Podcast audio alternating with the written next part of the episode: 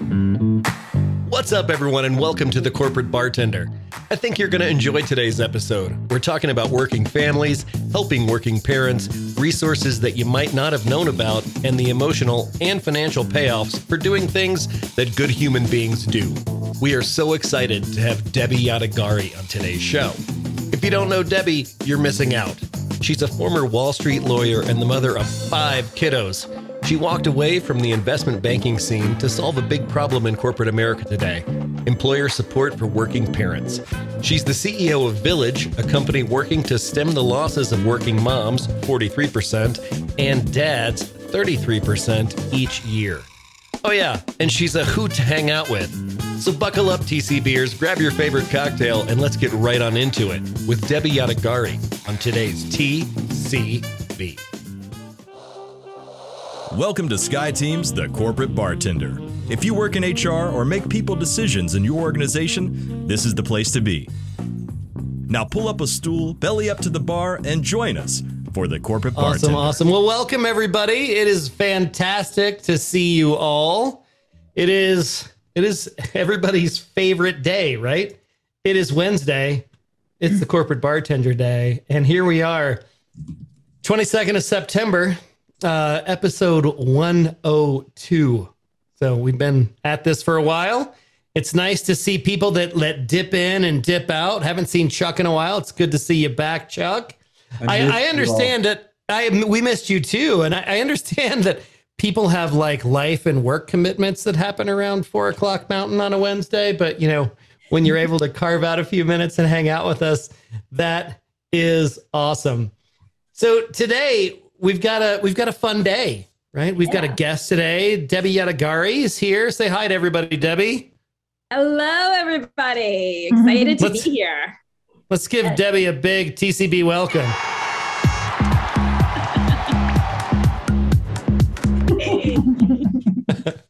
De- Debi is the CEO of a company called Villyge, and uh, Lori and Debi are going to get into a conversation. They're going to talk all about that. You'll have the opportunity to ask Debi as many questions as you want about her her organization and her journey, mm-hmm. and then we'll finish up like we always do with some funny things, a good feel story, and a cocktail. So before we get into the oh, Cheers, oh yeah, go y'all. ahead. Let's just say cheers, just right, right from the get go. cheers, Happy Wednesday. Welcome. happy Wednesday. Happy Wednesday. First TCB from the new TCB studios that are getting put together. That's right. Pretty exciting. Um, our news today are is interesting, and Lori, I'm going to let you lead this because our news is all focused on stories that Debi is in. See what I did there? Right? So, and I love this first article because it takes me back to the 70s and my childhood. Uh, Who loves you, baby? Is the title of this article. Makes me want a lollipop. yeah. So, um, you know, I was I was actually perusing the the Villyge website. We'll talk more about that here in a little bit. And there's there's a lot of links to um, articles and information there relevant to this topic. And and I kind of anchored on this one because I felt like there was there was a lot of good um, kind of statistical information and, and just some really great concepts about this this notion of working parents. And one of the things that um, I, I, I noted out of this was to kind of think of, of the comparison of kind of historically what was the perspective around this? And and historically right this parenting or the, this the baby situation was was predominantly a woman's issue right? And it was centered on maternity leave. Well, and and it was considered you know it's only it's only hard when your kids are young right? So was this really limited scope and perspective about parenting and the challenges of that and who's responsible and what does it take? And um, the a, a lot of that just was minimized and just was quiet right? And that it wasn't seen as a global a bigger picture caretaker issue or a you know gender neutral issue. It was very focused on women. And one of the maybe bright spots of, of the pandemic and the situation is that it has illuminated a little more of this caregiver uh, challenge that happens in, in the workplace and, and brought more transparency to that and more voice behind it. Um, so you know, I thought I thought that was kind of an interesting perspective that I, that I hadn't really thought about in terms of that dichotomy, um, and and that's one of the things that that Villyge focuses on is is making it a we look at it through a gender neutral lens, and so it also helps kind of bring women to you know equal playing field in terms of you know it's it's not just up to the women to sort this out and and that it is a bigger picture. And it gives a lot more credit to the men who are dads who are involved who need to be seen and heard and and given the same opportunities. And so there, there's a lot of good stuff in there.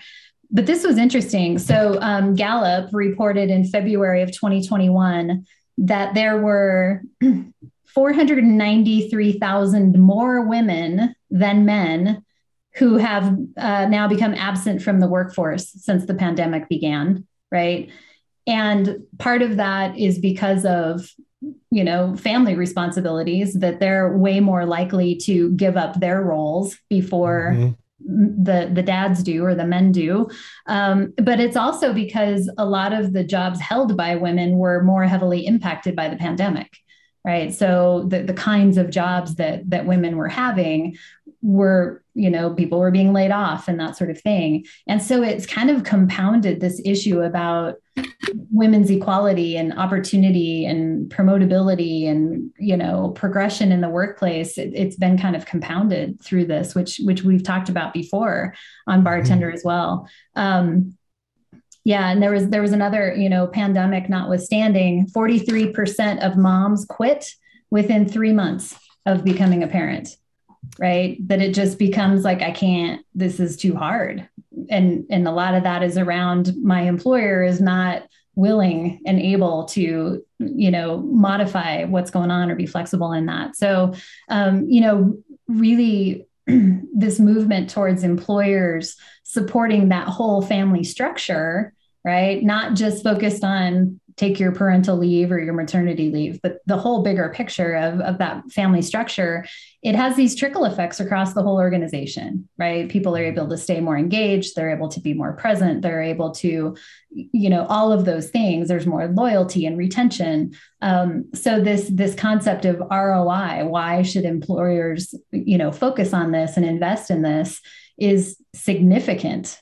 And if they're not doing it, it's it's you know not being prioritized right? And and maybe missing the boat in terms of in terms of what those um, benefits could be. So anyways a lot, lot of really good stuff on this article here um, in leaders edge which is what was it?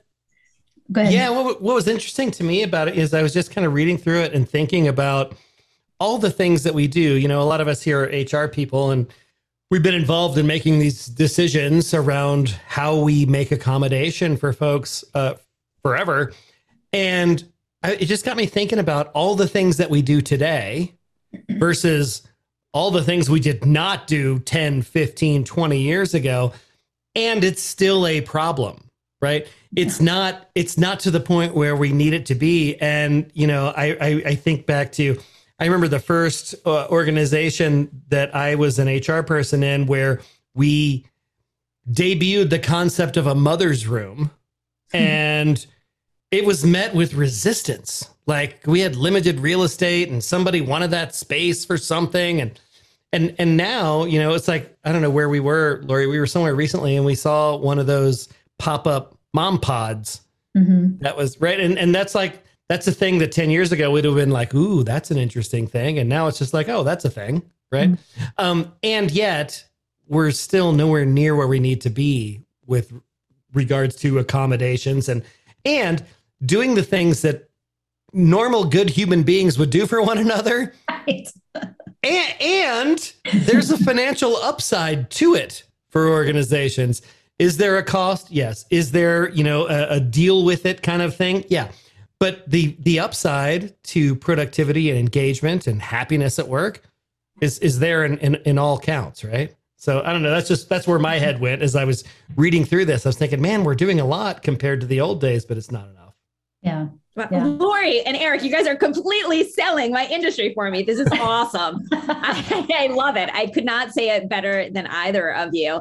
And yes, it, it's absolutely shocking. And there has been an evolution, but there's still a long way to go. And I do think that one of the bright sides of the pandemic is that it's now a topic of discussion at yes. the very least. You know, before the pandemic, um, just to take a step back, what Villyge does is we work with organizations to support working parents. We connect employees one on one with experts, preconception to college plus elder care. And we also work with management to create parent friendly workspaces to help managers think about what they should be saying and what they should be doing to create an empathetic atmosphere.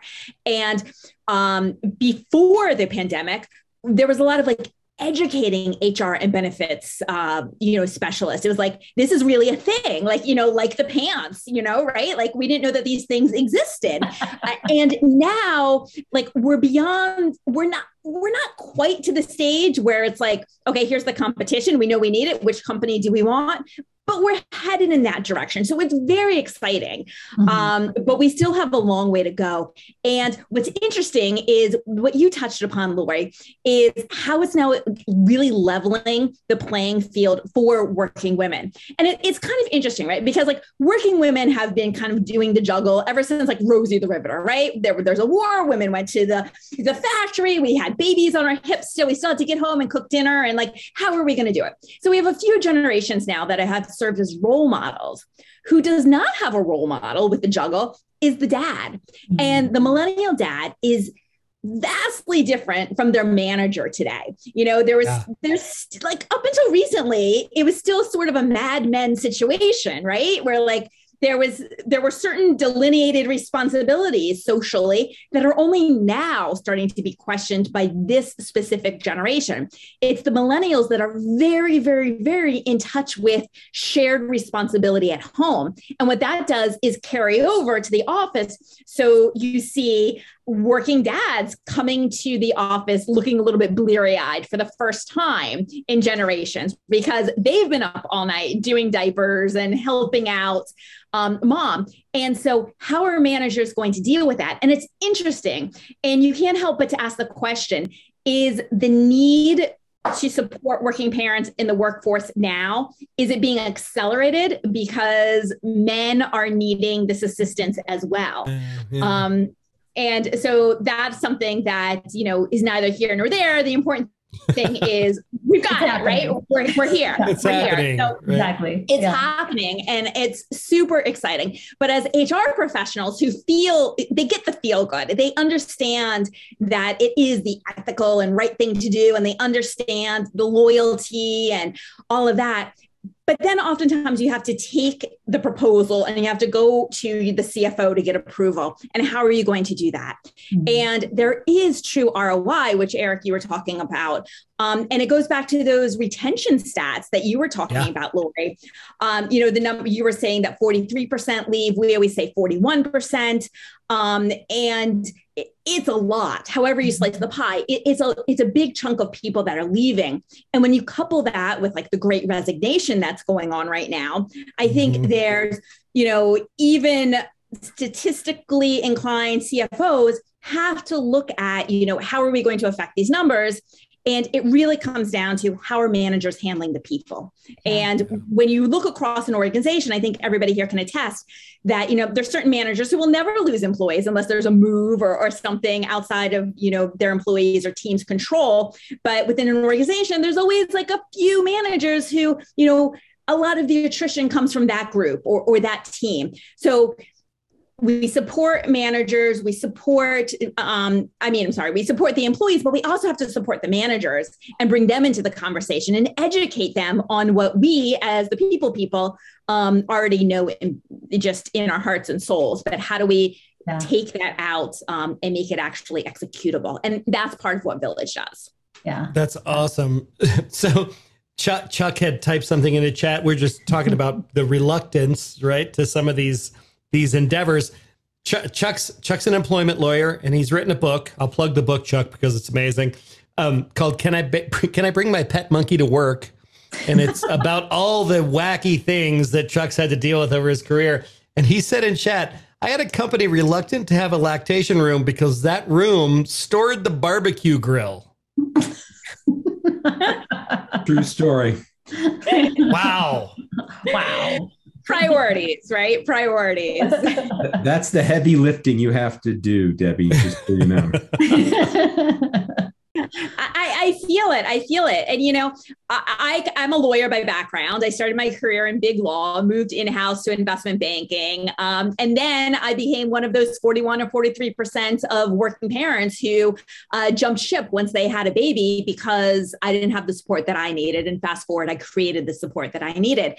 But that said, I remember being at the law firm. And at that time, I wasn't a parent, but witnessing lactating moms going into the wellness room where people would also go when they didn't feel so well, you know? So, oh, good. A, you know, so it's one thing to share it with a barbecue, but it's another thing to share, you know, a lactation room with a space that you know someone uses when they don't feel well um, right somebody vomited there just hours ago yeah. awesome it's going to the school nurse's office.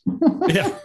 Exactly exactly. Nobody wants to pump in the school nurse's office. Exactly. I mean it's pretty close to um, asking someone to pump in the bathroom you know? It's right. yeah yeah.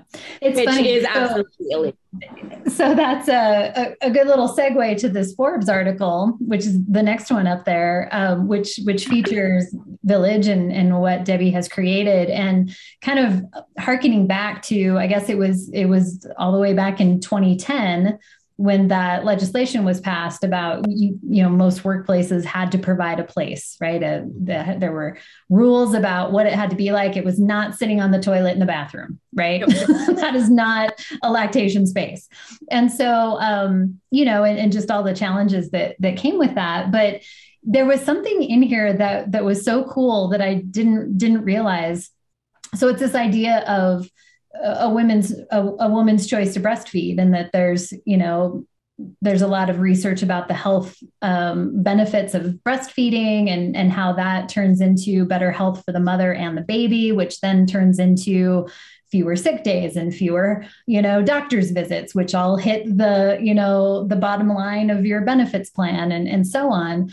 But this this idea of how a lot of women who had business travel would give up on breastfeeding at their first business trip, right? Because they just couldn't sort it. And one of the things that Villyge does, if I'm saying this correctly, is is they arrange to have a pump sent to wherever that person's going and they're right there's a concierge there who then delivers it and gets them all set up. And it's just part of the jam right? It's not an either or situation. I don't have to pack it. I don't have to change my you know my preferences. I, i'm just enabled to do that as part of my job when i have to travel. And it you know and it's those kinds of things that be- before there was this concept, you can see where that's where women were choosing. Like, well, do I take care of the health of my child and my preference to breastfeed, or do I? Does that mean I have to quit my job, or I have to turn down this assignment, or I have to oh work part time, or you know, all of those challenges. And, you know, breastfeeding is a mom gig. That's not a dad gig. Of all the cool things that dads do, we can't do that. You can't do that. So, you know, that that's just such a such a neat concept that that should just be easy right? I, it, it, was funny when I read that. I was like, it, it, that never even occurred to me that that could be a service, mm-hmm. and and that it was. I was just like, right. I mean, yeah. Thank yeah. you. Yeah. So what we do is we'll, you know, to the hotel or wherever someone's staying, we will ship a breast pump ahead. So as they're waiting for the lactating mom, we will also arrange uh, specialized boxes so she can then take her pumped milk and ship it back home to the nanny. It, it really awesome. makes it easier, mm-hmm. um, you know, when a mom doesn't have to think about those things. You know, before the pandemic, we were very bifurcated, right? We were like worker or and or parents. Mm-hmm. And there was like this like door where we walked through the door, we changed our hat, we changed our persona. Um, but even when we came home and we were back in parent mode in the evening, we still had our phones. You know, some of us still had the phones at the table. You know, at dinner, we're, we're checking our emails still.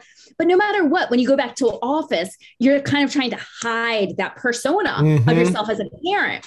Well, when companies are asking you to completely leave your family and get on a plane and travel yeah. it's almost impossible to do that and especially for the breastfeeding mother and so it, again it's not only just this feel good but there the american academy of pediatrics has actually done studies and shown that by investing $1 in a corporate lactation program, um, a company is going to return $3 and it's part of what wow. you touched upon lori about you know decreased absenteeism and you know mom's healthier and baby's healthier. Most people don't know that mom gets healthier too. It's almost like mother nature sends out signals like oh my goodness this woman has to take care of this baby keep her healthy. And it's amazing. So there's decreased instances of cancer and long-term illnesses even mm. in mom.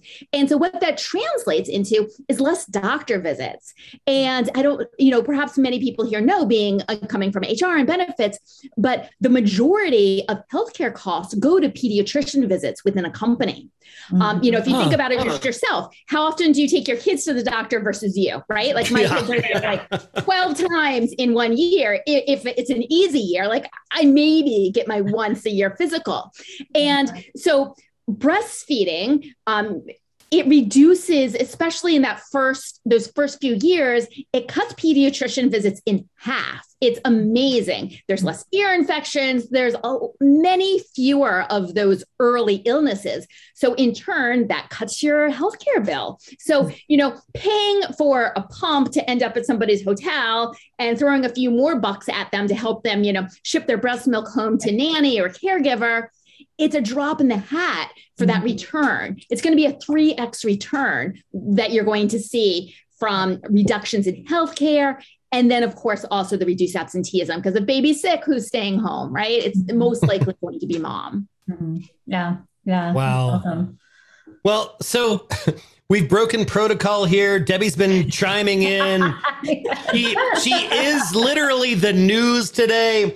So let's let's back the truck up here a second. And Lori, let me, let me introduce you to Debi. Yeah, tell us who is this Debi Yadegari person, and what is Villyge? Absolutely. So so uh, Debi is the founder and the CEO of Villyge, which is a, a platform that connects employees one on one with experts in, in a variety of different areas of expertise. And, and she can share more about that. Um, and it also is a is a platform that provides training, as we mentioned, right? Because it's one thing to have a service, it's another to have a culture that supports the enablement of what Villyge is about right? And some and so a lot of that needs to come through the the awareness and, and the training and, and the adoption from the the leadership. So that's also part of their service. Um, the reason I am, am, super jazzed about this is, is CableLabs uh, contracted with with Villyge just this uh, starting this summer uh, to provide this benefit for our employees, and so we've had you know an opportunity to kind of see that in real time and, and give give our uh, our staff that opportunity to uh, participate in that. So um, as as she mentioned, Debi was once a Wall Street lawyer, um, decided to launch Villyge um, when she realized the problem she was facing after having a, a, newborn baby that just wasn't wasn't being accommodated in corporate America.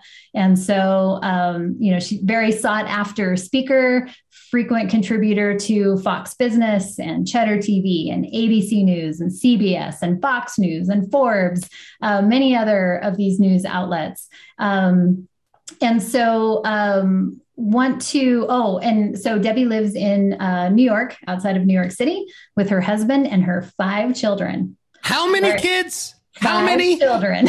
Wow. On purpose right Debi? You did that on purpose intentionally. Five. And they are heart goes out to you. You're a bigger person than me. They are they are 4 10 12 14 and 15 so yeah. there's a busy household there for you i am quite sure so, so with that, just brief introduction, Debi, I would love for you to um, kind of back up a little bit again and and tell us about how you got to where you are today, um, including any. We always ask our guests this: any interesting or weird jobs that you had along the way as you were were coming up through your career.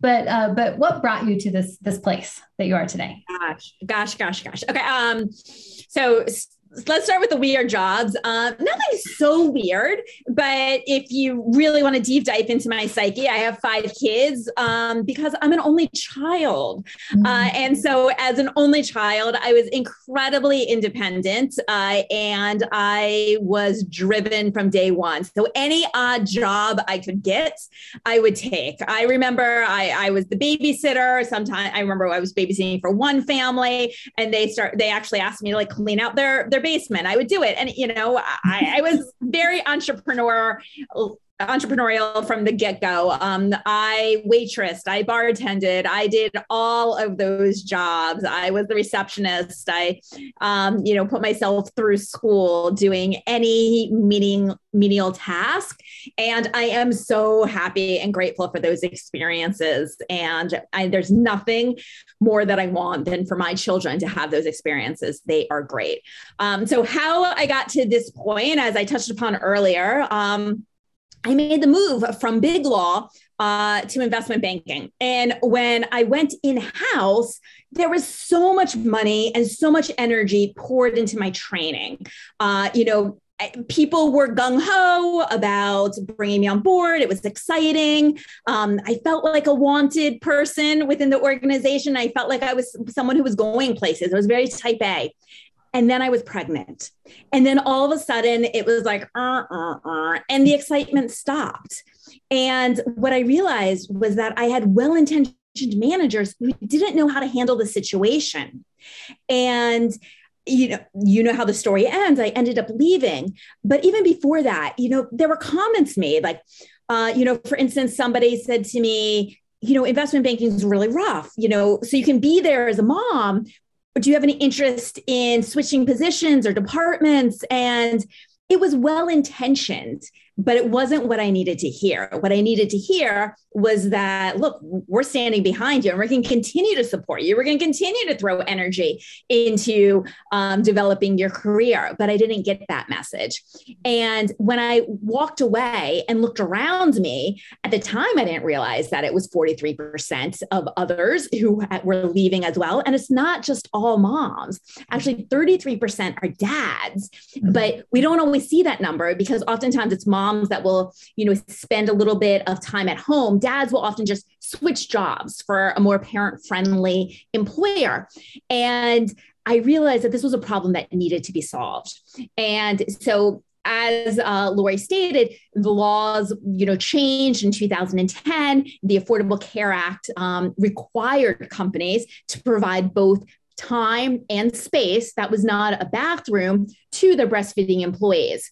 And having come from corporate America and having a legal background and being the type A person I was and having had my own personal breastfeeding struggles, I had gone on to become a lactation consultant. And so I dug deep in um, lactation in corporate lactation as just a foothold in a space and what we realized was when we were talking to breastfeeding moms about going back to work and how to pump and how to handle the, the you know the logistics that was like a, a, tiny part of what they wanted to talk about. What they really wanted to talk about is how am I going to keep my career on an upward trajectory? How am I going to have a difficult conversation with my manager? How am I really going to do all of this? How do I handle you know this co-parenting situation um, that i have. And companies started to give us great feedback that the working moms loved it but they said to us what can we do for the working dads? And so we said oh all this coaching stuff that we're doing is absolutely gender neutral. And that's how we started to go in this direction. Very mm-hmm. quickly we realized that it wasn't just about supporting the parent. You can support the parent until you're blue in the face. You can have like 20 experts you know following behind that parent but they're going to be lost without a corporate culture that supports them as well. And that's what I had needed personally. And so that's what I really dove deep on in creating Villyge was providing um, a solution that can both help the employee as an individual, but provides a holistic solution to really create a parent friendly workplace. So that's what we're doing. That's why I'm doing it. And I am incredibly motivated by all of the working parents that we serve every day. We know that um, at the clients we serve, uh, we've been able to help maintain an extraordinarily high retention rate post leave. So our clients collectively maintain a 96% retention rate, even despite what's going on now. Um, and that really shows that's not that you know moms just want to kick back and, and, you know take a load off after having a baby but when provided with the support they can continue to be incredibly productive parts of the organization mm-hmm. and numerous psycholo- psych- psychological studies have been shown that um, actually moms are really good at multitasking, right? Any, any moms here, we know this already, right? This is intuitive, but studies have shown that. And so if you can get over the hump of, you know, leave. And yeah there's going to be a little bit of bleary-eyedness in the beginning of the go. Um, but you're going to have a great committed team player um, mm-hmm. if you support the employee. I was talking to a working dad today uh, and he was he told a story about how there was a family emergency and his and he was at a new job and he was like and he actually was embarrassed to admit that his wife was in the ER and he was like well I'm not sure how long I could get there. How you know how long um can it be? Could I are you okay? Can you just get checked in? I'll be there in like an hour or two. And his new boss overheard this and was like are you kidding me? That's not the way it works here. Family first go.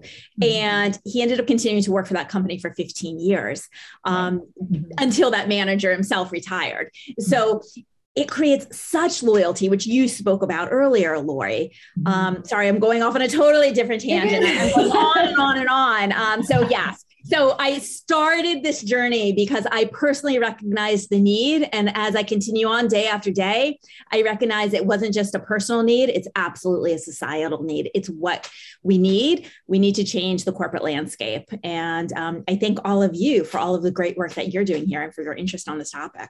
Yeah. So so that makes me think of it. And we did touch on this a little bit, but from from your experience in starting this and, and having it really rolling prior to the pandemic, what do you notice? What are the different dynamics or conditions for working parents pre-pandemic world versus current status in the midst of pandemic? And what do you see coming? Like what do you what do you see as are there potential silver linings coming out of this experience?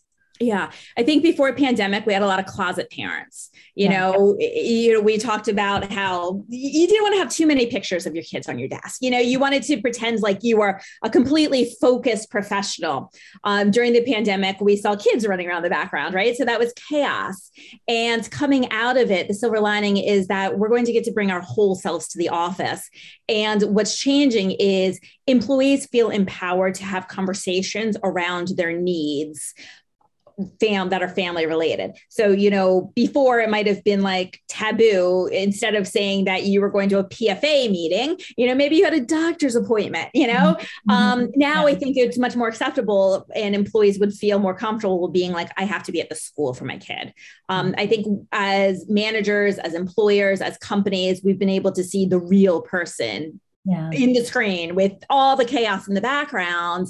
And I think companies now are going to have to learn how to embrace that whole person. And that's yeah. going to be a yeah. big, huge silver lining. And, and we've talked about on on bartender and just a lot of the things that we all read and, and share that the the higher the level of leadership that demonstrates that honesty and that authenticity and that vulnerability yeah. the the quicker that permeates the culture right the quicker people feel like oh they're like me right? Yes. They're not a million miles away. They're pretty much like me. And that's, you know, something that pre-pandemic that I noticed at CableLabs and and I I talk a lot about our, our leadership there and, and our CEO, but he has a, a grandson that was born with some some special needs and some some difficulties.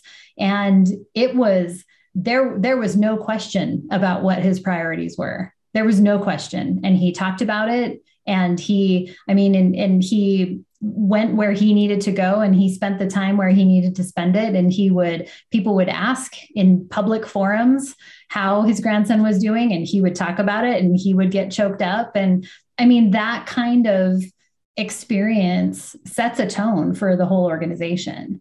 And and so i think i agree with you that that silver lining coming out of this is just just the whole person aspect of what we've been able to see. And even if it's the the cat that always comes across the keyboard during important meetings right? And everybody knows that that that's a thing that happens in in that household or you know whatever those those those secrets are that didn't have a choice but to become visible and present. And and i think that that's been such a huge shift in just the way relationships um, are, are formed and, and the, the way that impacts the culture. Yeah. Absolutely. Absolutely. And look, we've removed the boundaries um, in so many respects, right? There's no boundary between home and the office anymore. But, and what we've seen is that's leading to burnout before yeah, the right. pandemic we're like we can't let people work from home because they're not going to really work so hard no they work harder than ever because there are no boundaries right. so when you allow people to be their whole self to take off to go to somebody's soccer game or to make a pfa meeting more likely they're going to end up giving even more you know they're going to be burning that midnight oil they're going to be making it up so mm-hmm. coming out of the pandemic i think it's the opportunity for all of us and not just parents but you know marathon runners or you know anybody who has something going on outside of work to be more of themselves and mm-hmm. be able to prioritize um, you know, things when they need to be prioritized. There are certain roles that have to absolutely be done between the hours of nine to five, like mm-hmm. sales, for instance. But even sales, you can do a lot of the emails and follow up and everything at a certain time, and then carve out, you know, the, that time for face to face Zooms. And so, as organizations, as we begin to allow our employees to work more asynchronously, um, mm-hmm. it provides for many opportunities for us to change culture and empower our employees, which is only going to benefit the bottom line. We're all going to end up bringing more creativity to the table. We're going to be we're going to be even more whole. It's going to be um, the more we embrace this, the more positive it will be. Yeah, yeah.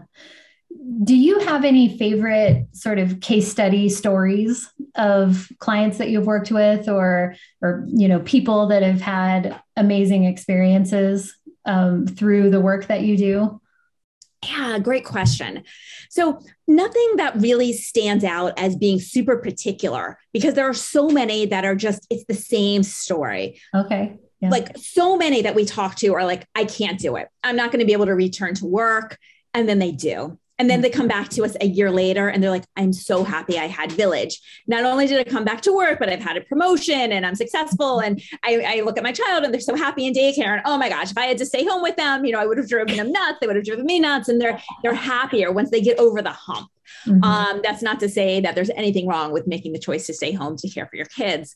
Uh, but sometimes those decisions are foisted upon us right. um, by lack of opportunity to choose. Mm-hmm. And so it's so rewarding when we're able to put employees in a position to make that choice. That's a balanced choice and it, it's the right one for them and it's not one that they feel is being foisted upon them. Um, it's also great when every time we see a working dad reach out to us. And I would say that it's probably about 40% males who reach out to us and 60% mm-hmm. females, which is shocking to most people. Yeah. Uh, dads are absolutely reaching out for help. Sometimes it's help for their partner, um, but oftentimes it's help for themselves also. Mm-hmm. Uh, you know, there's a lot of pressure on dads today to be that super dad. Uh, you know, we talked about so long about the pressure to be super mom, um, but not not enough emphasis has been placed on the pressure of dad to be super dad. Mm-hmm. And there is a lot of pressure there. We talk to so many working dads who are literally getting up for every feeding with their partner and she's breastfeeding. We're like, get some sleep. Like, you know, get some sleep so that way when she's not breastfeeding, she can get some sleep and hand you the baby. Like, you've got to tag team this. um, so, you know, they're just so many success stories that we know is making a difference. And we spoke to somebody today uh, who was, you know, you mentioned before at the start of the podcast that these aren't services that parents of just young children need. Right. We talked to somebody today who had two older children and she's struggling with bedtime and she's struggling with discipline and she's struggling with respect. And at the end, she was just like, this just feels so good to talk about it because I can't talk to anybody. Um, she told one of our coaches that she screamed at the top of her lungs at one of her children. And that actually works when it comes to discipline. It's not what she wants and she's embarrassed to admit it, but she said that's not something that she could ever tell to somebody else. It's not something that she would tell to her friends that she absolutely loses it. Mm-hmm. And to be able to have a place where you can turn to release some of the mental load so that way mm-hmm. you can be more successful both personally as well as professionally, mm-hmm. it's what absolutely drives me and motivates me every day. Yeah. And that's what's cool is it's it's from the the services that you have and the expertise in in, in your staff goes it spans from preconception right to so there there's work with fertility and with you know all, all of those things that come before um, yeah. all the way through right college and and there's financial counseling and there's behavioral health counts you know services and there's lactation and right that the whole spectrum um, which you know it's to, to your point it's not just about being pregnant newborn young children right? There's a bigger scope of this that that is important to you know to take care of and, and address. Um, so the, the other thing i wanted to ask is what kind of what kind what are the topics of your management training like what are what are some of the, the i know you do webinars and i know you do you know you can customize things but what are the what are the big topics that you y'all cover a lot of generational differences, which we've touched a little bit on. Um, some of our older, stodgier clients, uh, you know, white shoe firms, uh, you know, some old consulting companies that have been around. You have um, you have management teams that are more heavily weighted towards older white men who don't understand the nuances of today's family or the responsibilities of today's millennial father.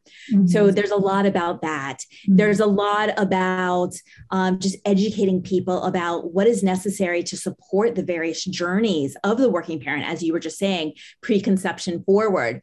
Um, about two weeks ago, there was an article in the weekend section of the Wall Street Journal and it was talking about fertility benefits, the new hot thing. Not even it's not even so new, right? It's been around for several years, um, and companies are paying a lot of money for fertility benefits. But the article was discussing how companies outlay the money for these services, and uh, employees are going on to have babies. And at the end, employees are actually jumping ship to other employers which is the opposite reason that the employer invested in these services. And when they dig a little dipper, deeper, the reason this is happening is because when you go out and well not go out but you're you're going out on doctor's appointments when you're going through your fertility struggle there are many doctor's appointments that you must attend. There's hormones that you have to deal with. There's all sorts of external pressures being placed on you as a to be working parent. And that's what's lacking is that support around that and so you have doctors who are going to help you but they're not helping with that mental load how are you going to have these conversations about why you have to go out on a weekly basis and you know you may or may not really want to tell your manager about what's going on personally so how do you deal with that Right. And so that so it's like that disconnect, and it becomes this friction between employees and employers. Um, that at the end of the day, this what's meant to be a well-intentioned great benefit isn't serving the purpose. Um, in fact, people companies are losing the employees who are going through these services. So a lot of our training is about empathy about you know how what to expect and how to talk about these things a lot of it is also about bias you talked about that a little bit earlier lori about you know don't assume that you know like was my situation that i wanted to leave investment banking which is a 24-7 um, gig just because i'm becoming a mob mom don't just assume that mm-hmm. somebody um, doesn't want to you know go for the promotion because they're pregnant um, you know one uh, working mother shared a story with me once that she was a consultant she was traveling all of the time. And uh, after like one long trip she was with her boss traveling through the airport and they were waiting to get through customs and she made the comment she was like i'm so tired. Um, fast forward a couple weeks later she wasn't offered the chance to travel again to go meet with a big client and somebody else was chosen. And she went to her boss's office and was like, Why did you choose him over me? And he said, because when we were coming back from that trip you you told me that you were tired and i knew you have kids at home and you know i didn't want to overburden you. He was well intentioned she was saying dude i've been traveling just right. like you have. I've been walking in heels throughout this airport. Like i'm tired. Like right? Like you try doing that. It'd be, your words wouldn't just be i'm tired there'd be a few expletive along the way and so right. it's like you know, taking away, away those biases and teaching managers how to communicate, how to ask questions, how to take an interest, and how to give our employees grace. We have to all like remove our biases and also realize that sometimes as managers, we are in um, a loftier position financially. We might have more childcare help, um, better access to things than some of our employees who might struggle and have to rush out the door because their daycare is closing at five o'clock and their daycare doesn't offer extended care or they don't have a live-in nanny. Mm-hmm. Um, so it's it's just recognition. Or- some of these things. Or you get charged by the minute for every yes. minute that you're late in picking right. up. How about a nice ball of anxiety as you drive 100 miles an hour to pick up your kid? exactly. Exactly. That is not on the manager's mind when they're spending an extra 15 minutes to review something that could just as easily be discussed right. the next morning or even by email. Right.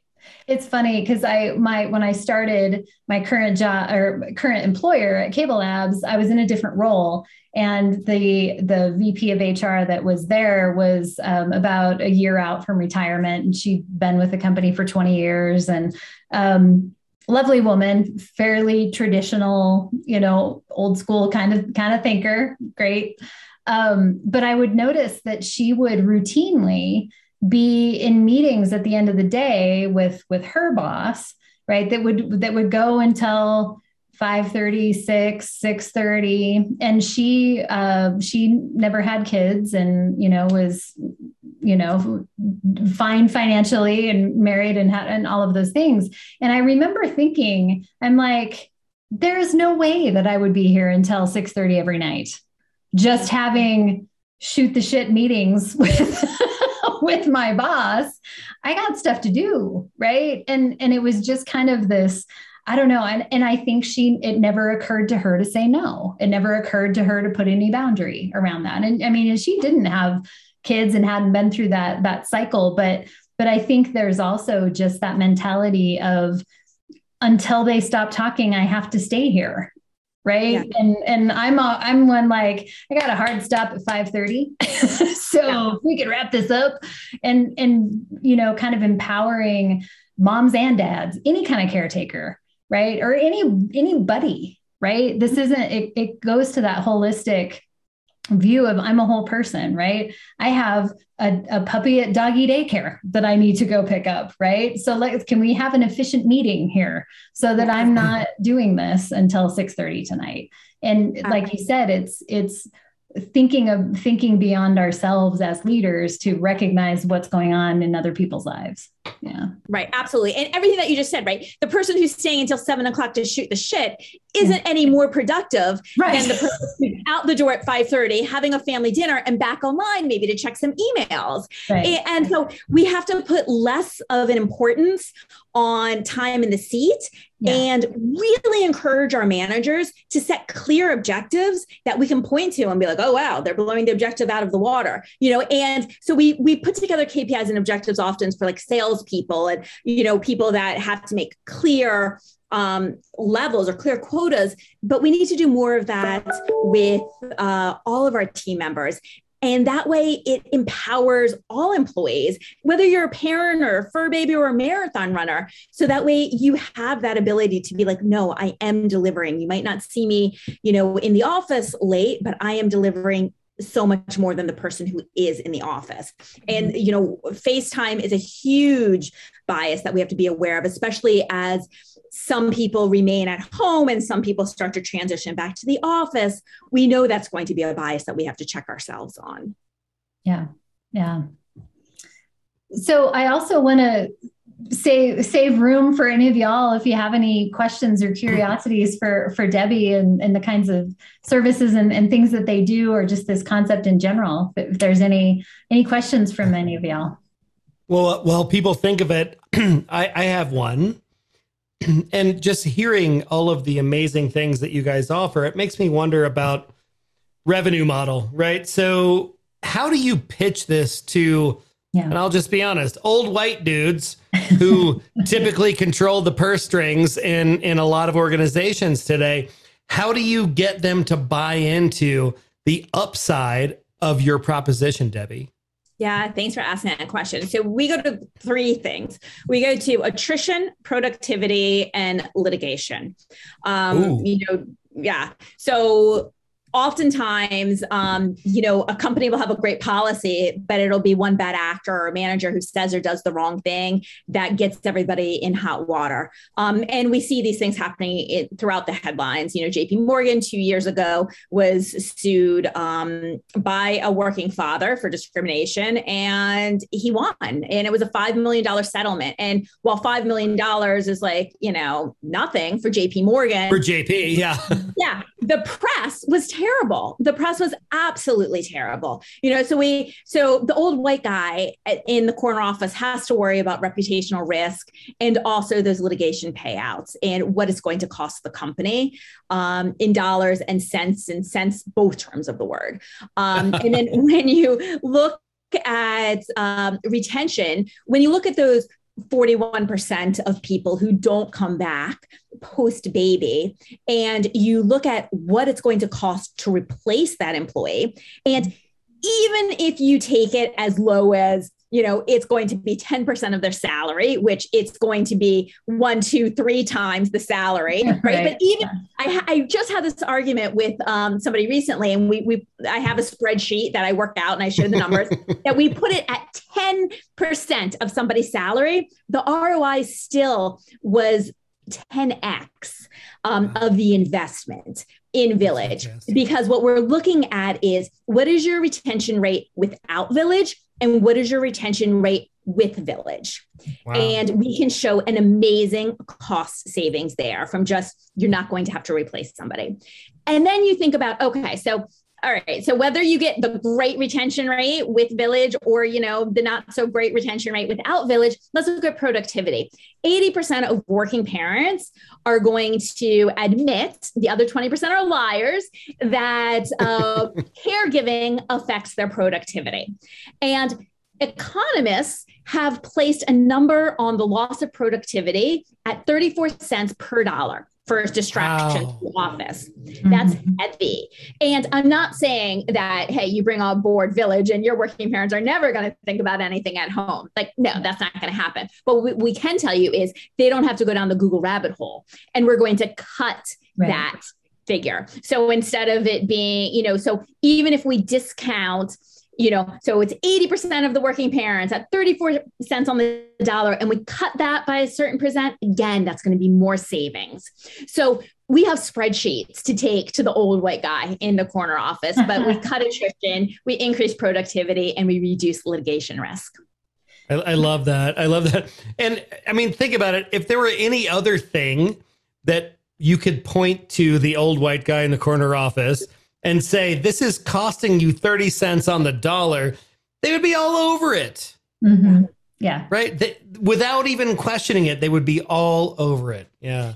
And we awesome. just last two weeks ago, I guess we were we were talking about um, the the um, context switching and distraction mm-hmm. and how long it takes for you to recover from a from a distraction, right? In terms of just you know workforce productivity and tips about how do you how do you prevent those things and when do you do maker time versus right? And so you think about that. If you're if you're on your text every other minute with with the nanny or the school or the doctor's appointment or the research or the what you're really doing nothing all day yeah. long right?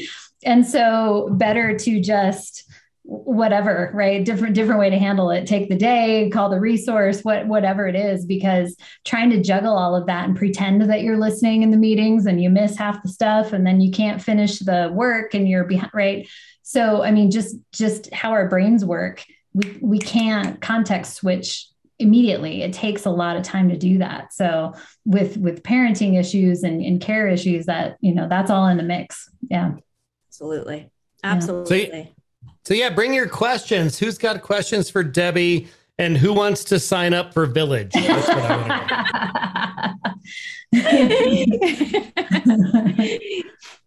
Or if there's any questions that you're dealing with at your companies, um, if this doesn't have to be about sales, uh, if there's anything that I can help you with, any problems that you are experiencing or policies that you're thinking about, directions you're considering going, I'm happy to opine. I'm actually going to uh, drop the the link to their website there if you haven't already been googling that but a lot of great resources that are just available um, just to get a sense of of what they do there at Villyge. But um, yeah, where you been, hired. What's that? You're hired. do I get a discount on next month invoice? No.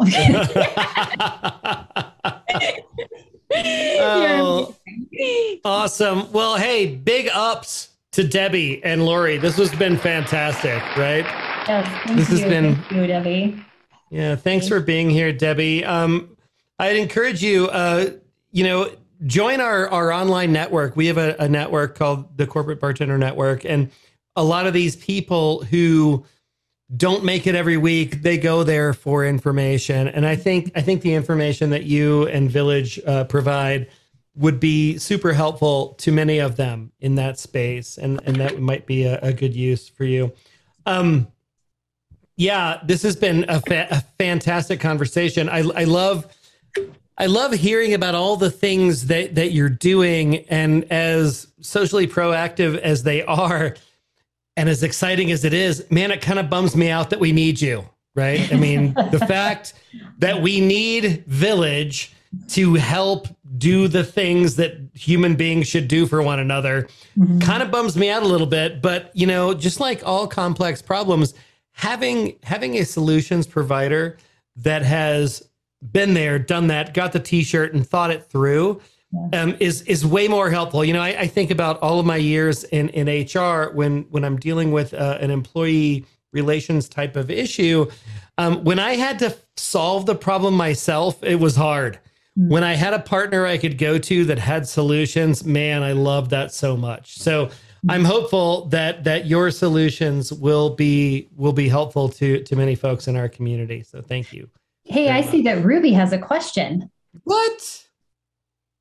I should have put my hand up, my my fake hand, my emoji hand. Um, I was just thinking about when we look at this from a global perspective, like where is the U.S. on on this as far as taking care of working families, and are there countries that are really really good at this, and and where do we fall in the U.S., especially for those of us who work in global organizations? Yeah, great question. Um, so we are bottom of the barrel. We are like I, I think the only industrialized nation that does not offer um, paid leave. Uh, you know, many companies offer paid leave, but in other countries, yeah, yeah, really, really bad. Um, and there are many countries that offer it for as you know as long as one year. And so a lot of these issues that we're talking about when it comes to breastfeeding in the office and travel, they're just not even issues for other countries mm-hmm. because mm-hmm. other countries allow mom or dad in many situations even to stay home for a full year. Um, some mm-hmm. countries, um, I think the Netherlands double check me. It might be the Netherlands. Um, you know, they uh, they also will give a whole year up to a dad and allow him to like break it up over time. Oh, um, wow. you know, so if you need like three months here, three months there, um, you know, whereas like for mom, they're assuming that you need to physically recover. I mean, three months is not is, the typical mm-hmm. leave here, whether it's paid or not. And your body, anyone who's given birth, they don't feel 100% at three months, right? Like we're still recovering. So we are absolutely terrible. Um, if you look at a country like India, um, they give six months paid leave and paid childcare. Mm, um, wow. by the government, right? And mm-hmm. so we're actually talking to companies in India, and their pain point isn't the services that they're providing to employees, but it's the managers. Interesting. Oh, wow. Because oh. what they have in India mm-hmm. is companies, I mean, employees are coming back from a great leave. They have their childcare. They're like, I'm back. And the managers are greeting them with, How was your vacation? Did you like it? Six months off. And we've been picking up the slack. Oh, dear. So, yeah. like, no. The different countries, uh, right? Um, yeah. Um, so, yeah, we're bottom of the barrel. Of the barrel. wow. Well, that's uplifting. Thanks, Debi. Yikes. It's that it's that crazy, right? American culture. Like you you have to be suffering in order to be successful or in order to prove yourself or in order to be seen right it's it's this weird this weird thing that we do right that burnout is a badge of honor right? I worked 80 hours a week. Ah, yeah. Why? Why would you do that? I didn't sleep and I didn't haven't eaten since Tuesday. I win. Yeah. An interesting statistic. I love it. I, I um somebody shared with me recently that like I'm I'm going to butcher it. It's 20% of the stuff that you do is really what pushes the ball forward. So it's like 80% is like what you were saying, Lori. It's like busy work or you're distracted. Or so if we can really funnel our energies into that 20%. And that's why it's always good to look at objectives and KPIs and like, all right, where are we spending our energy and where are we really getting the most bang for our buck? But if we can do that in all facets of our life, like we can start talking about the four day work week, right? It's, um, you know, how can we again really prioritize what needs to be prioritized whether it's our families whether it's the assignment or the client there are many ways that we can make it win-win and these conversations are just the beginning of it so thank you Awesome. Mm. Awesome. Well, thank you, Debi. Wonderful yeah. conversation.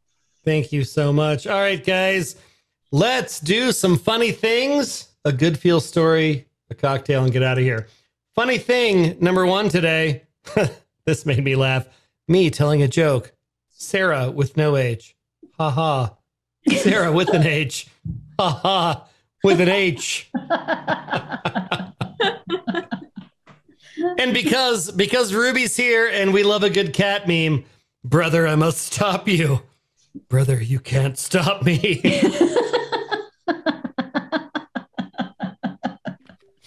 oh, and we lost we lost a a funny funny person this week. Norm Macdonald died this weekend.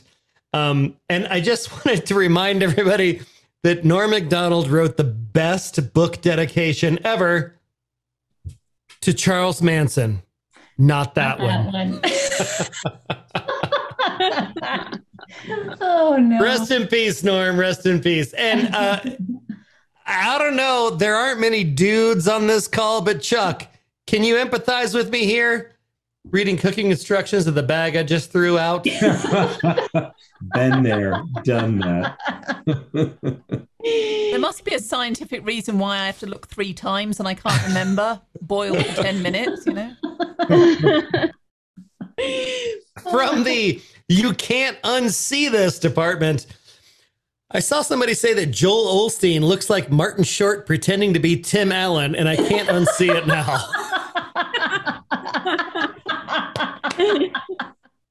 That's fantastic. Oh, and you can't unsee it, literally. my favorite funny thing today, um, forgot my mic was on and farted in Zoom class, and it made me full screen, so everyone knew it was me. oh, no. Uh, uh, and on a slightly more somber note, uh, today's good feel story is a 9 11 story. And I just wanted to share this with you. It's just a couple minutes long. Steve Hartman has a portrait of love everlasting. After 20 years in a box, Monica Iken is ironing her wedding dress, getting ready to wear it once more. And although she will wipe away every wrinkle, she will not smooth over the tragedy it represents. I think wearing the dress makes a statement. What is the statement? That I was happily married the day he died. And I was looking forward to having a family. Monica was married just 11 months when her husband Michael, a bond trader, died in Tower 2. It was a brief marriage, But hmm. Monica says the loss feels everlasting. There is no moving on. You never move on from it. You move in. You move into the life that was chosen for you. Hi, my name is Monica Iken, founder of September's Mission. When I first met Monica, just four months after 9 11, she'd already moved into that new life. We will fight. Advocating for a memorial on the site of the towers and warning that any other use of the land would be unacceptable. You're going to stand down there Absolutely. in front of the bulldozers and not let them put up a building. Right. We don't build over crying souls. She was tenacious, relentless. George Pataki, New York governor at the time, says it's important to remember that a lot of people didn't think we needed a memorial here. People had just said we had to move on, just rebuild. But Monica said this was hallowed ground. Was there a louder voice than hers? a lot of people deserve credit for that, but certainly Monica Iken is among the most. Monica has since remarried and has a family, but she freely admits and has come to accept that she will always be in love with two men. We can live our lives, but still keep that memory. Moving in, but never moving on. Her motto and her vision for this most sacred space. I'm not crying, you're crying. Thanks, Eric. That was great. That's really cool. Uh, Mhm. And today's semi quarantine cocktail is the Spiteful Brother. It's a riff on the Almond Brother. You're going to need one 10 foot wide house, a little bit of tequila, some amaretto. This house was built before, after, right after the Civil War. Um, some apricot liqueur or preserves. So there were two brothers, and they had a plot of land in downtown Boston. And while one was away at war, the other one built a house on most of the land. so the other brother came back. Need a little bit of lime juice. And he built the skinny house on what was left of their land just to spite the brother. You're going to need a little bit of orgeat. That house in Boston just sold for $1.25 million. Dang. A little bit of maple syrup and real estate is bananas, y'all. Bananas. 10 feet wide. Holy cow. 10 feet wide, three stories tall. It does have a rooftop patio with a view of the harbor, so that's not bad, but it's pretty small. And it just sold for one and a quarter million dollars. Guys, as always, thank you so much for being here today. Big, big thanks to Debi for being here. That's been amazing. The conversation was fantastic. I encourage you all to check out Villyge. And if you have questions for her, hit her up directly. We'll put her uh, information uh, on the website and in the show notes when this goes live. And I'm going to push this to the front of the rack. We're going to do this one next. So this one will come out this week. Debi just dropped her email into chat, debi at villyge.com. Thank you so much, Debi. I think the the the the world today, corporate America is is grossly in need of your services. And we're happy to have gotten to spend some time with you here today on the bartender.